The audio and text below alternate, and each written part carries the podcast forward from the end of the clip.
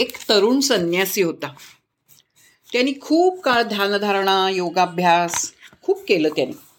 हे केलं की काही सिद्धी प्राप्त होतात बरं का? अशी त्यांनी बारा वर्ष जवळजवळ तपश्चर्या केली. आणि त्यालाही काही सिद्धी प्राप्त झाल्या. त्या एक दिवशी तो वृक्षाखाली बसलेला असताना त्याच्या डोक्यावर काही वाळलेली पाळणं पाडली.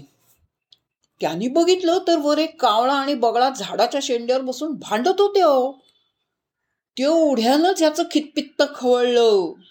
आणि त्यांनी रागानं वर पाहिलं आणि काय आश्चर्य त्याच्या मस्तकामधून योगाग्नी बाहेर पडला आणि त्यामुळे ते पक्षी क्षणात जळून खाक झाले. आणि ह्याचा आनंद झाला त्याला. आपल्याला प्राप्त झालेल्या सिद्धीमुळे त्याला आनंद झाला. कुणाला मारल्याचा आनंद योग्य आहे का हो? काही दिवसांनी काय झालं? तो एका घरी भिक्षेला गेला. आणि म्हणला माई साधूला भिक्षा घाला. थांब ह अंमळ योगीराज. म्हणून आतून उत्तर आलं. आज दारात ताटकळत ठेवल्याबद्दल त्या रोगीराजाला राग आला. थोड्या वेळानं आतून एक स्त्री भिक्षा घालण्यासाठी आली. योगीराजाने तिच्याकडे खूप रागाने पाहिलं. तेव्हा ती म्हणली हे बघा योगीराज तुमच्या क्रोधाग्नीनं जळून जायला मी काही कावळाही नाही बगळही नाही. संन्याशी चाट पडला? माई तुम्हाला कसं कळलं हो? तेव्हा हे कसं कळलं? तेव्हा ती म्हणली हे बघा मी साधी सुधी संसारी स्त्री आहे. आयुष्यभर माझं कर्तव्य करत आलेली आहे. आणि माझ्या कर्तव्यानेच मला हे नजर आलेली आहे. दिव्य चक्षू म्हणा पाहिजे तर. त्यामुळे तुमचा मनोभाव मी बरोबर जाणू शकले.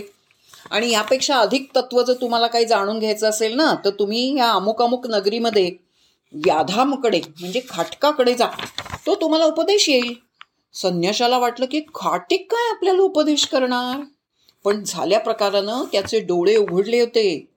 म्हणून त्या स्त्रीनं सांगितल्याप्रमाणे तो त्या खाटकाकडे गेला. तो खाटीक भल्या मोठ्या सूर्यानं मांस कापीत असलेलं त्याला दिसलं. संध्याच्या अहंकाराने परत उसळी मारली. त्याला वाटायला लागलं हा खाटीक काय आपल्याला शिकवणार? त्याच्या मनात असे विचार येतात न येतात तोच खाटीक त्याला म्हणाला स्वामीजी त्या बाईंनी का आपल्याला इकडे पाठवलंय? संध्याशी पुन्हा चकित झाला. खाटकाचं साम काम संपेपर्यंत तो तिथंच बसला. काम संपल्यावर खाटीक त्याला घेऊन घरी गेला. घरी गेल्यावर हातपाय धुतले आईबापानं जेवू घातलं त्यांना आनंदित करून मग संन्याशाजवळ बसला आणि म्हणला सांगा स्वामीजी काय करू आपल्यासाठी? संन्याशानी त्याला आत्मा परमात्मा वगैरे प्रश्न विचारले. संन्याशानी कुणाला? खाटकाला.